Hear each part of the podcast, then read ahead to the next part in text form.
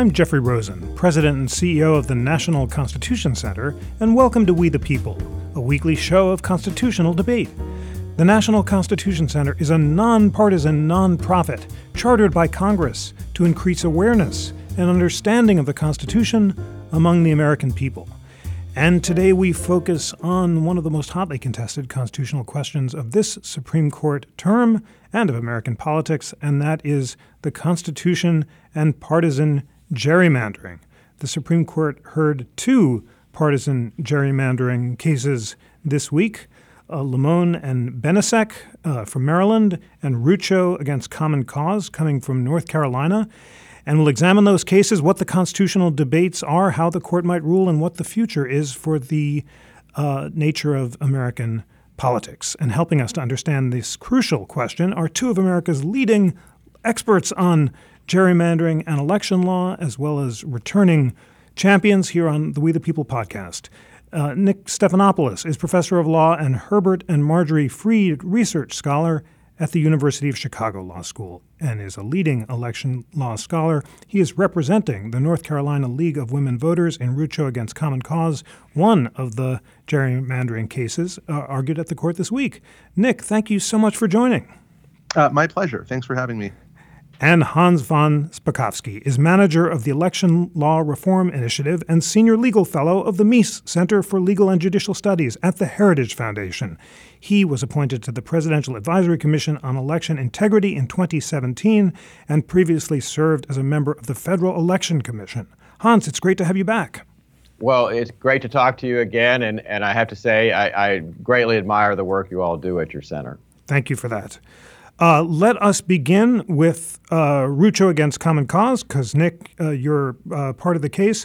Tell us what the facts are in North Carolina and the broad natures of the constitutional debate among the justices. Uh, sure thing. So let me let me just back up and uh, and summarize where the law is with respect to partisan gerrymandering. So for about 30 years, the Supreme Court has recognized that severe partisan gerrymandering can violate the Constitution. Uh, this has been the case ever since the 1980s. Uh, but since 2004, uh, partisan gerrymandering has existed in a strange kind of limbo where the court continues to unanimously agree that severe gerrymandering violates the Constitution, uh, but we don't currently have an operative legal standard for distinguishing permissible districts or maps from impermissible ones. And so that means the stakes in any given partisan gerrymandering case are quite high because the litigants aren't just trying to apply an existing test to the facts at hand, uh, they're also fighting over uh, what the right test ought to be and whether any test is actually uh, discernible and manageable uh, a test that captures the, the constitutional injury and is uh, workable by, uh, by courts. Um, so, what's really interesting in the last few years is that while the Supreme Court has yet to fully re engage with the substantive issues here, uh, the lower courts have made really dramatic progress toward uh, identifying a workable legal standard. Uh, so, in Wisconsin, in North Carolina. This is the, the case where Rucho comes from. In Michigan, uh, in Ohio, we have lower courts converging on exactly the same legal standard, uh, which requires uh, discriminatory intent, uh, a large and durable discriminatory effect, and an absence of any legitimate justification for this effect. So it can't be the result of a state's political geography or the state's effort to comply with uh, nonpartisan, legitimate districting goals. Uh, and so the, the key thing to emphasize about this test is how limited it is. Uh, it would only strike down a limited number of districts in a very limited number of maps. Uh, and so, you know, that means that it would not require the courts to be striking down districts and maps uh, uh, all over the place, it would only target the worst of the worst, um, which include the uh, the particular districts in the particular maps that are being challenged in these cases. Um, but that would not include the vast majority of congressional and state legislative maps around the country. Uh, almost all of those maps uh, either were not drawn with the right intent uh, or have not exhibited a large and durable discriminatory effect, uh, or even if they have, uh, that effect is exactly what you would expect given the political geography of those states. So, you know, with with this narrow, limited test, we're looking at uh, limited judicial intervention uh, in a handful of, stra- of states to um, strike down some of the most offensive gerrymanders uh, of the last half century. Thank you very much for that uh, helpful introduction to the state of the law. Hans, what is your uh, response about the state of the law? And tell us what you think about the constitutional merits of the test that Nick described that the district courts have been applying, and whether you think it's correct to apply that test in North Carolina and Maryland. Uh, no, I don't think it's correct. But I think uh, because redistricting is often a confusing area, it's important for folks to understand that, um, look, redistricting is under the Constitution uh, a state legislative function. It's under the supervision of, of Congress. Um, and the courts really have, rec- the Supreme Court really has only recognized two kinds of causes of action in the past uh, against redistricting plans. Um, you can sue under the Voting Rights Act if you believe that uh, districts were drawn with a discriminatory intent in, order to discriminate, for example, against black voters and them being able to, uh, uh to, to, vote and choose their candidate of choice. Uh, the other uh, big rule that the Supreme Court came up with out of the Equal Protection Clause of the 14th Amendment in the 19, in a series of cases in the 1960s uh, is saying that um, legislative districts have to be as equal as possible. You know, the one person, one vote standard. Um, that's particularly true with congressional districts, uh, which the Supreme Court has said uh, the, the, the populations, I mean, they can't vary by many votes at all. They give a little more leeway to state legislative districts because they know that states, uh, usually in their constitutions and their statutory provisions, you know, put in certain parameters like trying to keep county, counties and cities and things like that together. But those really have been the only two full causes of action that the Supreme Court has recognized, and even that, that those have generated large numbers of redistricting cases going to the Supreme Court. Um, the last time the court really looked at this substantively was in the Vieth case. That's a case out of Pennsylvania in 2004. And there, um, uh, Demo- Democrats went to court and said, well, we should get more of the congressional seats in Pennsylvania uh, because we got a greater percentage of the vote in the presidential election. Uh, the court rejected the claim. And you what you what, what you generally had was you know f- for the conservative justices saying look this is a political question. Uh, this is up to the legislatures to decide and the courts should not be in this. Plus there aren't any manageable judicial standards that be, could be used uh, to make a determination here uh, the liberal justices pretty much indicated they thought this was a violation of the constitution and the one person in the middle was uh, uh, Justice Kennedy, probably no surprise. He agreed with the conservative justices in that particular case, but he left open the idea that a cause of action um, claiming that partisan redistricting is a violation of the Constitution, that he might consider it in the future if someone could come up with some judicially manageable standards. And of course, that's been the holy grail of many lawyers in the redistricting area uh, what I would say about that is, I, I, don't think there is any standard that you can come up with. I don't think there is a holy grail because, uh, look, even the plaintiffs in both these case, cases admit that uh, you can't cut all politics out of redistricting. Politics is inherent in the redistricting process. So, what they're looking for here is what I would call, although I don't think I've trademarked it, the Goldilocks principle, which is they're saying, well, some politics is okay, but too much politics is not okay and is a violation of the Constitution. Uh, it has to be somewhere in between. And expecting the courts to come up with this nebulous line somewhere in the redistricting process where uh, at some point, um, if you engage in too much partisan line drawing, you're going to start to have a constitutional violation. I think is is basically impossible. So the question is squarely joined. What's exciting about the North Carolina case is it squarely poses the question you've both been debating. Uh, is there a judicially manageable standard for identifying when partisan gerrymandering goes too far? And is it okay explicitly to try to say that you want to help your party when you're drawing election maps? In North Carolina, uh, one of the legislators who drew the map said, I think electing Republicans is better than electing Democrats, so I drew this map to help foster what I think is better for the country. And the plan worked. In 2016, Republican congressional candidates won 53% of the statewide vote, but they won uh, 77% of the seats. That's 10 out of the 13 congressional districts. And the same uh, thing happened in 2018, where the statewide vote is evenly divided, but Democrats get only three seats. Nick, tell us more about the gerrymander in North Carolina in Rucho. Why is it of the small category of extreme cases that you think violate the Constitution? And how did the test that you identified earlier that the lower courts apply convince the lower courts in North Carolina to strike down that gerrymandering? And is that uh, the right test? Uh, sure. So you already mentioned some of the evidence that persuaded the, the lower court.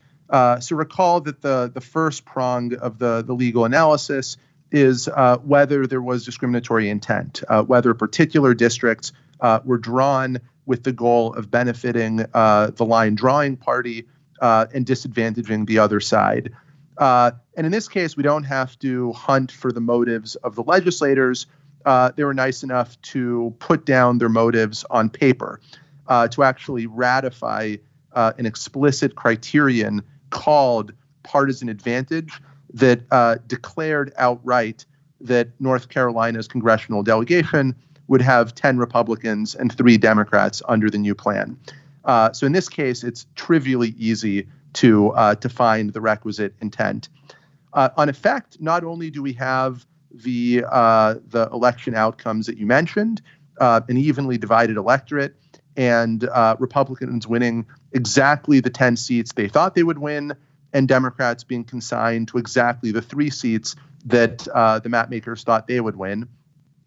We also have extensive expert analysis uh, showing that uh, North Carolina's current map is the single most asymmetric or unbalanced map uh, for Congress of the last 50 years. So we're not dealing with a garden variety bias, the kind of bias we see all the time. Uh, this is a truly record breaking map uh, in the extremity of its uh, of its bias. We also had evidence about the durability of the bias. That even if the voters of North Carolina wanted to, you know, vote the bums out, you know, even if they shifted dramatically in a Democratic direction, uh, it wouldn't matter. Uh, the map would continue to benefit Republicans, and we saw that in the 2018 election. it was a massive Democratic wave election uh, Democratic d- Democrats swept every single statewide race in North Carolina, uh, and yet they still won just those same three seats. You know, the three seats that were uh, packed full of Democrats uh, by the line drawers. Uh, and then when it comes to whether there's any neutral justification for all of this, uh, the best way to answer that question is to use a computer and just simulate hundreds and thousands of, of maps that don't consider partisanship, but that do attain every single nonpartisan goal of the legislature. And when you apply that technique to North Carolina, what you find out is that you never get a 10 3 map, you never get a 9 4 map. Uh, you typically get a map with six or seven or eight uh, Republican districts and seven or six uh, uh or five Democratic districts. Uh, so it's a great way to confirm that the bias we're observing in North Carolina is utterly unrelated to the political geography of the state, and it's entirely attributable to the deliberate advantaging of, of uh, Republicans um, and the handicapping of, uh, of Democrats. Um, let me just add a couple quick points too that that relate to some of Hans's earlier comments. Um, it's true that there's a line drawing issue here, and it's also true that there are line drawing issues in every redistricting cause of action.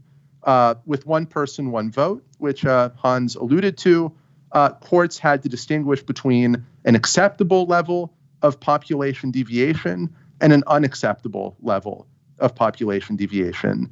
Uh, and it took the courts a few years, but they figured out a way to do that. Uh, in Voting Rights Act cases, which Hans mentioned, uh, courts have to distinguish between uh, an okay level of racial polarization in voting and a not okay level, and courts can do that. Uh, and courts also have to distinguish between an okay level of district compactness and a not okay level. And again, courts are able to do it. Uh, so there's really no difference between partisan gerrymandering cases and all other cases uh, involving redistricting, um, which also have their own share of line drawing issues. Um, the last quick point is about how to fix it. It's true that there are other reforms available here beyond litigation. The trouble is, the same people who are uh, the defendants in these cases and who are opposing judicial intervention also argue that all the reforms, the other uh, routes, uh, are unconstitutional themselves. Uh, you know, that was Paul Clement's position yesterday that uh, courts shouldn't intervene. But if states want to adopt redistricting commissions, well, that's not okay. That violates the Constitution. If state courts want to intervene, well, that could also violate the Constitution. And if Congress wants to do something, you know, if Congress wants to pass a bill like H.R. 1 that would uh, require uh, commissions to be used across the country, well, hey, that's unconstitutional too. Um, so it's not the case that uh, the folks on the other side uh, are just asking for reforms outside the judicial process. Um, they're really asking for no reforms at all. You know, they're asking for the the status quo of extreme unfettered gerrymandering that corrodes the basic values of democracy just to continue as far as the eye can see. And I think that's not really a tenable position. Um, Hans, as Nick suggests, at the oral argument, the liberal justices rejected the claim that the framers put drawing electoral lines in the hands of the political branches and didn't intend a role for the judiciary. Uh, Justice Sotomayor said that ship has sailed, and Justice Ginsburg said the court became involved decades ago when it got into the one man, one vote cases. Uh, so I want to focus on this question of a judicially manageable standard. And Nick says that there is one, and the lower courts have been applying it, and it clearly forbids the North Carolina gerrymander. Tell us why you disagree with that position and why you think that evidence of clear discriminatory intent and effect and the lack of legitimate justifications um, is not judicially administrable. And then also give us a sense of uh, Justice Kavanaugh's uh, response. Justice Kavanaugh replaced Justice Kennedy, who had seemed open to partisan gerrymandering cases, but as you said, didn't find a standard that he agreed with what was Justice Kavanaugh's response to the claim that the North Carolina uh, gerrymander might be unconstitutional?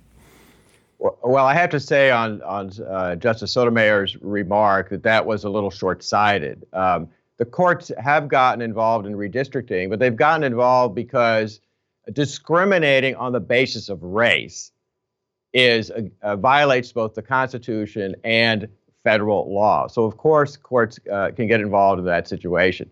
The, w- with regard to uh, e- e- having to have equal populations and districts, again, the courts got involved because they said uh, having very uneven districts um, uh, violates the Constitution. Uh, it is not a violation of the law to engage in politics. And that's what this case is all about.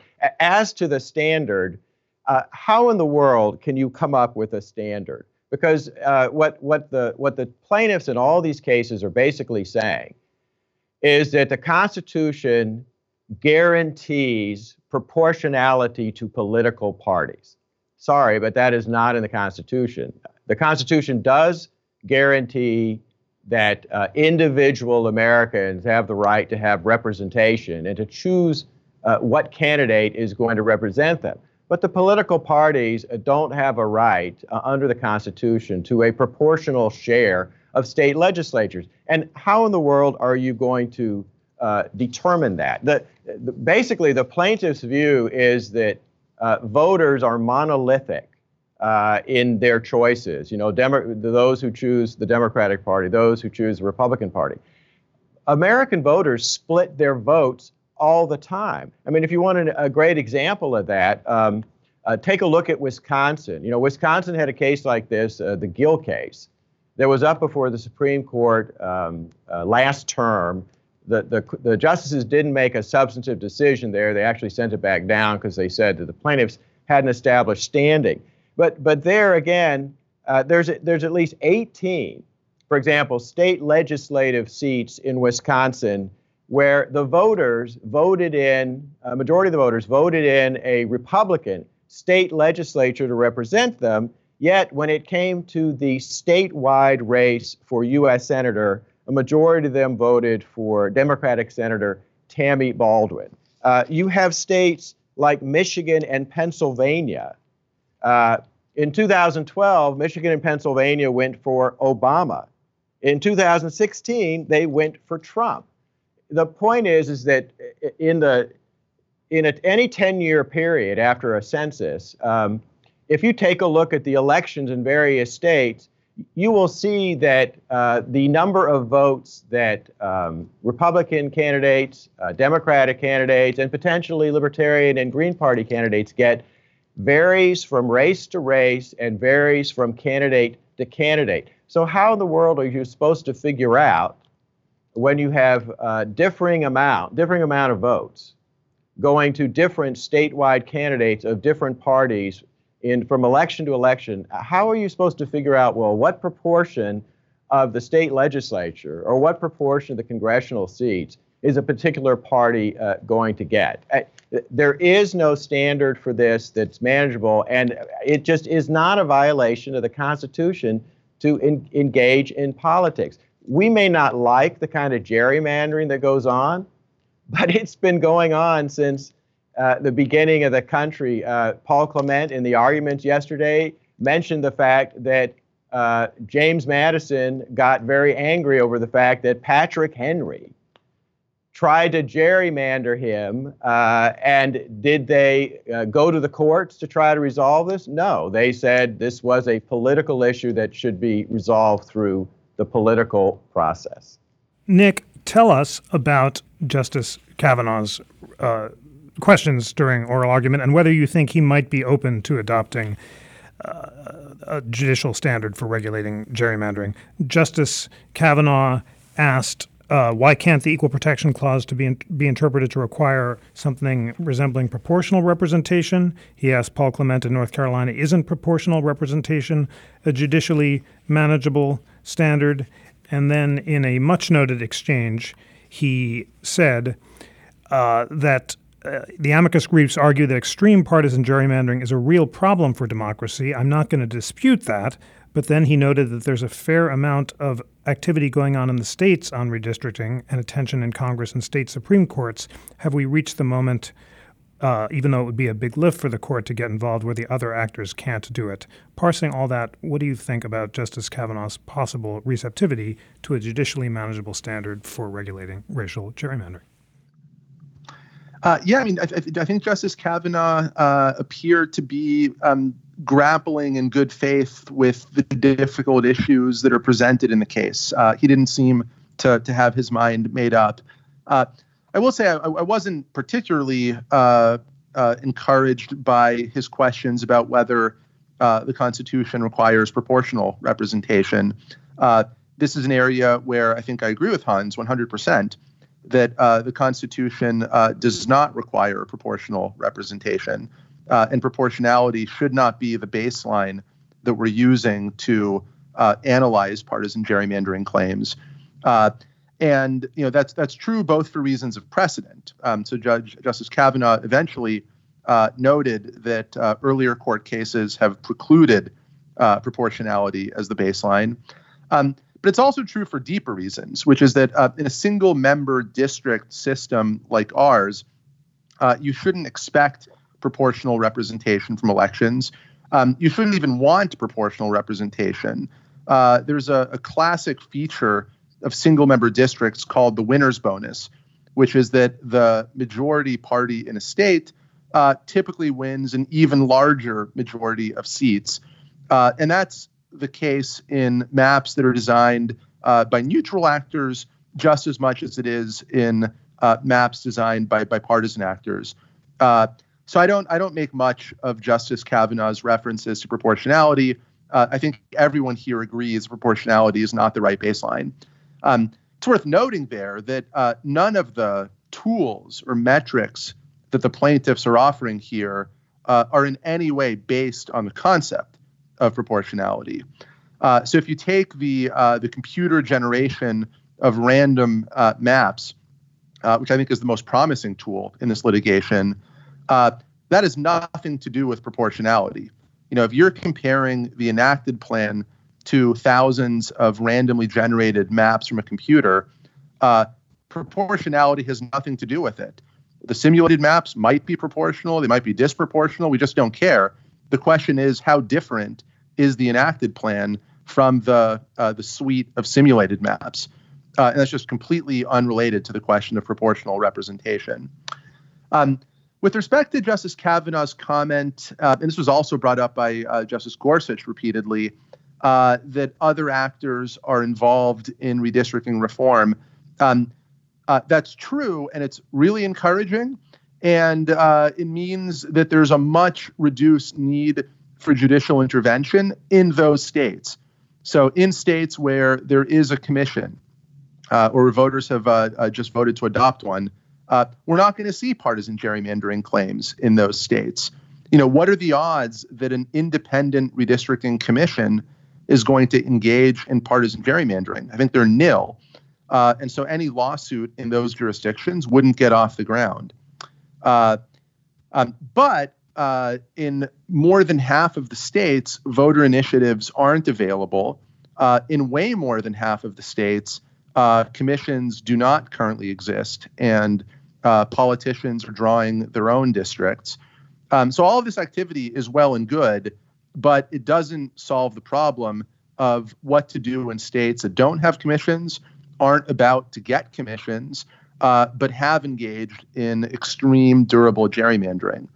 Um, so I think the court should be extremely reluctant to do anything uh, if a challenge is brought in a state where there has been reform.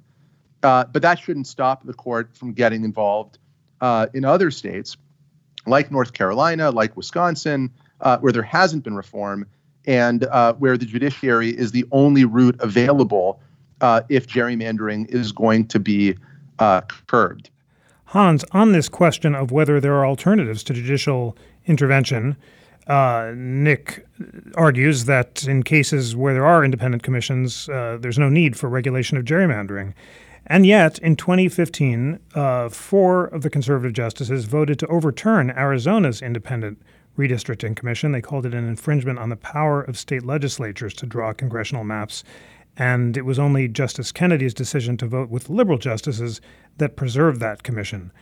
Do you believe that independent commissions created by initiative like that in Arizona are or are not constitutional? And uh, do you think that their availability should be a factor in persuading the courts not to intervene in cases that have them? Uh, I actually agree with the four conservative justices. It's not that independent commissions are unconstitutional. The, the issue in that case was how they are created. If you look at the constitutional provisions on this, the power to determine boundary lines and district line, congressional district lines, are granted to state legislatures. If a state legislature wants to uh, pass a law that delegates its authority to an independent commission, uh, or if they, if the state uh, uh, legislature in the states that do this uh, pass a referendum that can then be voted on by uh, individual voters, that is perfectly constitutional. The state legislature can delegate its power to an independent commission to do the line drawing in that state. The, the issue in the Arizona case, as you know, Jeff, was that it wasn't the state legislature that delegated the power. Uh, there was independently a referendum put on the uh, on the ballot, and a majority of the voters voted to establish an independent commission and take this power away from uh, uh the state legislature. I, I think the liberal justices and Justice Kennedy got that wrong when they said, well in essence, the people or the state are the same as the state legislature. I mean, that that's that was the bottom line of of their opinion. I think that was uh, that was incorrect. But look, what I'm hearing from Nick, and I don't want to put words in his mouth, but what I'm hearing from him is that um, that he wants the courts to step in because he can't get a legislative solution in certain states that, for example, don't have a referendum process be, because he doesn't because he believes that independent commissions are the best way to handle this and some states aren't doing that well we should go to the courts have them recognize uh, partisan redistricting as a constitutional violation and force them to do it. I, I don't i think that is not the way to go. I think that's anti-democratic. I think it's up to the states to decide. And yeah it may be true that um, in in a a very gerrymandered state, it's more difficult to vote out of office, for example, state legislators you don't like uh, because of the way they draw lines. But these independent uh, commissions, which are which are pointed out as as being so the, the so-called wonderful solution, uh, if if voters don't like the kind of maps that those commissions draw up, they can't vote the commission members out of districts. And depending on how they are set up, you know, the political parties, uh, the major political parties, get to pick, uh, and members of the legislature, usually the speakers, the majority party, whip, et cetera, they get to pick who the commission members are. And what I think happens with some of these commissions is you're moving the politics that exists in the state legislature uh, behind closed doors with commissions. So, are they the ideal solution? No the, the one other thing I wanted to mention was look, this is not a partisan issue. You know, we've only talked about the North Carolina case. In the North Carolina case, it was the Democratic Party challenging the way that the legislature drafted, uh, the Republican legislature drafted up districts. We should mention that the second case uh, that was before the court uh, in the oral arguments on Tuesday was the Maryland case, which which you mentioned, and in that case, it was actually Republican uh, voters who went to court um, claiming that the sixth congressional district, which was really the sole Republican uh, congressional district, had been uh, redrawn by the democratically controlled state legislature to move in Democratic voters. So it it quit being a Republican district and turned into a Democratic district. We'll turn to the Maryland case in a second, but one last beat on independent commissions. Uh, Nick, uh, how big a deal would it be if Justice Kavanaugh were to join the other conservative justices in striking down independent commissions for the reasons that Hans advocated? Would that be a kind of one two punch that would make uh, relief from gerrymandering impossible either from the courts or from independent commissions? And how big a deal would it be? Uh, it would be a very big deal, and it would be uh, an awful one-two punch for those who care about the you know the state of American democracy right now.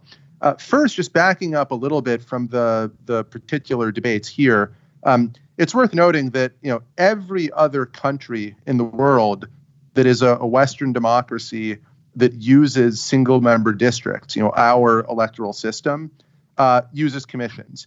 Um, that's true in Canada. It's true in Britain. It's true in Australia. Uh, we are the only country left that's a democracy in the Western world uh, that allows politicians to draw their own districts. Um, all of our peers used to do that, and all of them, one by one, realized that's not a tenable uh, long term policy. Uh, and so a lot of American states have followed the lead uh, of these countries, uh, but many of them haven't.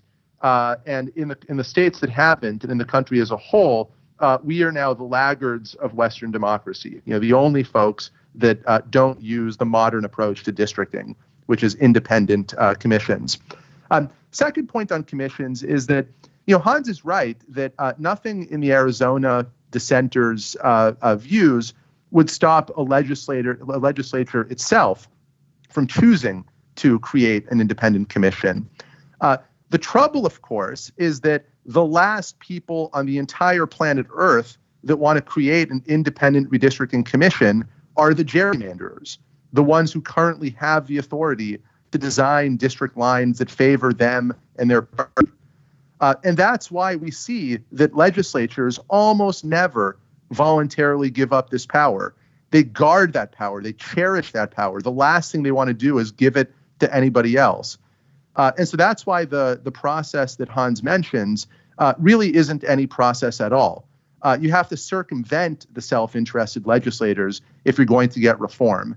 Uh, you can't trust the fox itself to uh, stay out of the henhouse. That's the last thing the fox wants to do.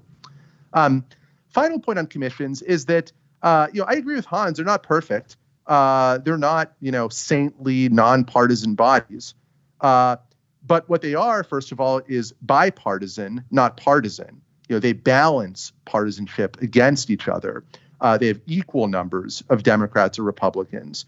And so no one ever alleges that uh, commissions engage in partisan gerrymandering uh, because, unlike legislatures, their composition prevents them from doing that. Uh, and the other point is, you know, we, we have a lot of data and evidence about how commissions perform uh, as opposed to legislators. And this evidence is pretty unambiguous that commissions are better. Maybe you care about competitiveness. Well, you get more competitive districts, more responsive districts with commissions. Uh, maybe you care about the partisan skew of district maps, uh, which is the, the concept at issue in the partisan gerrymandering cases. Well, as you might predict, uh, commissions systematically produce less skewed, less biased maps than legislators. Um, and the reason is obvious. They're not trying to benefit one side or the other, and so they don't uh, to the same extent as politicians. Uh, and so I think if the court were to uh, both say the courts will not intervene to strike down outliers, uh, and if the courts were to take commissions off the table, uh, you know that really is the counsel of despair. Uh, that really is looking at the state of American democracy and the state of redistricting, which is awful and saying, let's cut off every single avenue that would actually improve the terrible status quo and that would actually make representation better for Americans, and saying we'll have none of that. Um, so I think it would be a, a real gut punch for American democracy. Well, let us turn to the Maryland case. Hans, as you said, it's an extreme gerrymander of Democrats against Republicans. Uh, so extreme that, as Justice Kagan noted, it was excessive by any measure. Uh, Republicans will never win the seat again thanks to the Democratic gerrymander, and they now have only one member of Maryland's eight member congressional delegation, as Justice Kagan emphasized, even though they make up 35% of the population. What was striking about this case is that it rested on a First Amendment theory. The plaintiffs argued that the First Amendment is violated when the state retaliates against Republicans for their political affiliation. And lower courts adopted a three part test for identifying First Amendment political retaliation, uh, which was based on intent, injury, and causation. So tell us about that First Amendment test. Uh, Chief Justice Roberts did seem more sympathetic uh, to it than he did to the uh, equal protection claim. He said it does seem, he told the lawyer, that like the state is retaliating against Republicans. What's wrong with what's wrong with that argument? Do you think that Roberts' question was significant? And what do you think of the First Amendment theory? Look, what, what I would what I would say about the Maryland case is that look, I, I have a lot of sympathy for the Republican uh, voters there, but again, uh, I don't think there's a constitutional violation, and I don't think there's a violation of the First Amendment. I, I, I don't give any credibility to the test that the lower court uh, came up with in that case, and the reason being that, um, look, the first of all, the political speech ability of voters uh, has not been infringed. No one is preventing them from speaking out, uh, speaking out against the uh, congressional representatives that are elected there or elsewhere. Uh, I don't believe their associational rights uh, have been violated uh, either, because they can certainly associate with the Republican Party, you know, work with the Republican Party, do do grassroots activities with the Republican Party, help Republican candidates.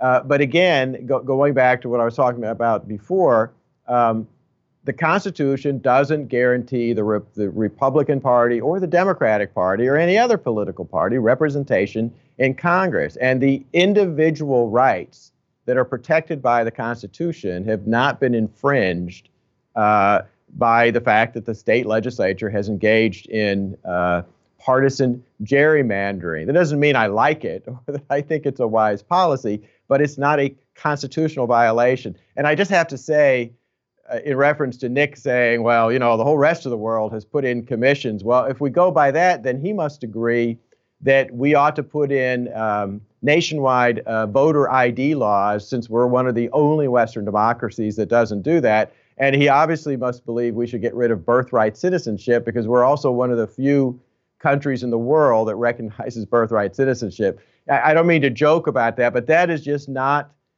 that is not a way to judge whether what we're doing in our uh, republic uh, is is constitutional or the right thing to do. Nick, what do you think about the First Amendment theory in the Maryland case? Tell us more about it. What is this three part test? How significant is it that it's rooted in the First Amendment rather than the Equal Protection Clause? Do you think it's persuasive? And how significant is it that Chief Justice Roberts uh, seemed uh, possibly sympathetic to it?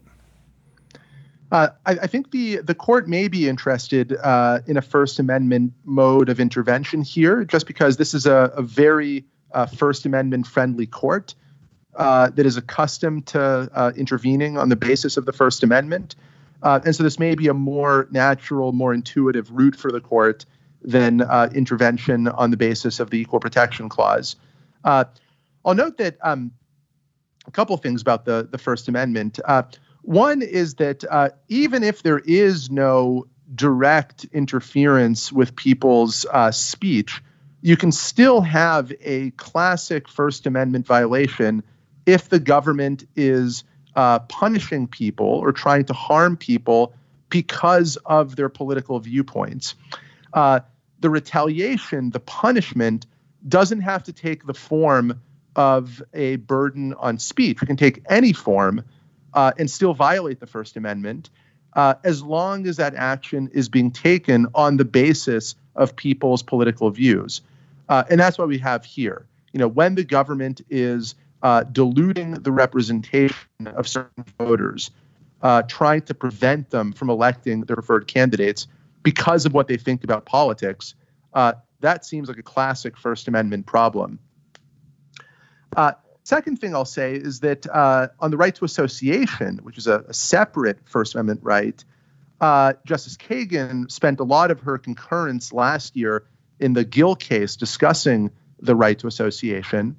Uh, and it turns out that uh, if you look at this both qualitatively and, and empirically, uh, gerrymandering really does burden a whole set of associational rights uh, that party members and party officials possess. Um, I've done some work on this, some academic work on this, and uh, I found that when a party is the victim of gerrymandering, uh, its candidates are less able to raise money. Uh, the party is less able to find candidates to run for office. Uh, the candidates the party does find tend to be less qualified to run uh, and the party's appeal to uh, the electorate, in particular to independent voters, uh, goes down.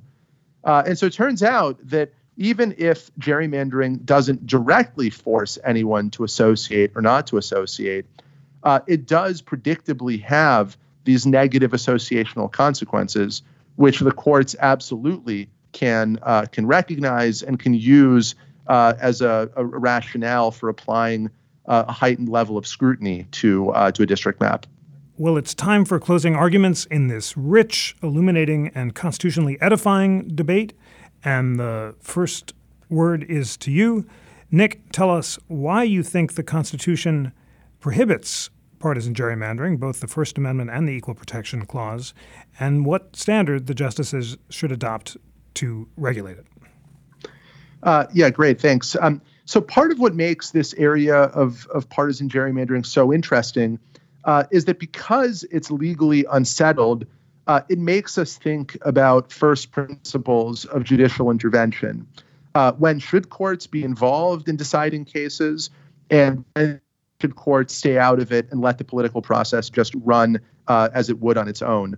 And uh, in my view, the most persuasive account for when courts uh, should and shouldn't act uh, is what's known as the political process theory, which says that uh, when there's a malfunction in the political process, the case for judicial intervention is at its very peak. Uh, in that case, when the courts step in, they're being pro democratic uh, through their intervention. They're fixing the malfunction in the political process that politicians and legislators uh, can't or won't fix themselves. Uh, on the other hand, when there is no malfunction in the political process, political process theory, in my view, is that uh, courts should stay out of it. Uh, if there isn't an actual problem in how politics is working, then we don't need courts to, to step in. Uh, and so I think partisan gerrymandering is the quintessential democratic malfunction that cries out for judicial intervention. Uh, we have a huge problem. There's also nothing the voters themselves can do about it. Uh, they can't force the legislature to adopt a commission, and the legislature won't adopt a commission when it's benefiting from gerrymandering. Uh, and so, with this sort of uh, entrenched, uh, durable malfunction, uh, this is where we need courts because there's no other body that can actually fix the democratic problem and get representation and get democracy to be working the way they ought to. Uh, for more than 100 years, American democracy had featured unbelievable levels of malapportionment, of an unequal district population. Uh, the people couldn't do anything about it because the legislators who were elected from the malapportioned districts loved the malapportionment and were unwilling to do anything to change it. And so the courts in the 1960s stepped in, announced the one person, one vote principle, uh, forced districts to have about the same population, uh, and thereby brought an end to the democratic malfunction of malapportionment. So we have a really clear precedent for the courts doing exactly what reformers are arguing that the courts should now do with partisan gerrymandering. Uh, that precedent was 50 years ago, and it's uh, considered by most people to be one of the court's finest hours. And so my hope would be that the court would uh, again show the courage that uh, its predecessor had uh, half a century ago. Hans, last word is to you. Why do you believe that the Constitution does not prohibit partisan gerrymandering, and why should the courts stay out of it? Well, to, to uh, quote Justice Felix Frankfurter, who once talked about the political thicket of re- the redistricting and other processes, um, uh, this is just simply not a violation of the Constitution. This is something that uh, state legislatures and the voters of states can try to fix through uh, all kinds of changes, anything from convincing state legislatures uh, to put in an independent commission in the states that have referendums, putting it uh, putting it in themselves, or changing the parameters that govern how uh, how district lines are are drawn up. Um, you don't want the courts to step in just because individuals who want to change this can't convince the state legislatures to do what they want. That that that to me is an anti-democratic process. Uh, you're basically trying to use the courts to substitute for the democratic process too. Um, partisan redistricting is something that we have had uh, in this country since 1812, when the when the first uh, district was drawn. I think it was a state uh, a state seat in Massachusetts by uh, Governor Elbridge Gerry, who gave his name to it. Um, and having the court step into this would be, as uh, Justice Alito said in a case, another redistricting case, Cooper v. Harris, about two years ago, that um, this would give the losers in the political arena uh, the ability to go into court and try to get through the judicial system uh, what they were unable to get in the political system. Thank you so much, Hans von Spakovsky and Nick Stephanopoulos, for an enlightening, rich, and constitutionally edifying debate about the future of partisan gerrymandering and the Constitution. Hans, Nick, thank you so much for joining. Thanks for having us. Thank you. Today's show was engineered by Dave Stotts and produced by Jackie McDermott. Research was provided by Lana Ulrich and the Constitutional Content Team. Please rate, review, and subscribe to We the People on Apple Podcasts and recommend the show to friends, colleagues, or anyone who is hungry for lifelong constitutional learning and enlightenment. And remember, always, dear We the People friends, when you wake and when you sleep, that the National Constitution Center is a private nonprofit we rely on the generosity, passion, and engagement of people from around the country who, like you, are inspired by our nonpartisan mission of constitutional debate and education. You can support our crucially important mission by becoming a member at constitutioncenter.org forward slash membership, or please consider giving a donation of any amount to support our work, including this podcast, at constitutioncenter.org forward slash donate. And if you've just donated a small amount to signal your support for the center and for the mission for the first time, drop me an email and let me know that you've done it and tell me why. jrosen at constitutioncenter.org. On behalf of the National Constitution Center, I'm Jeffrey Rosen.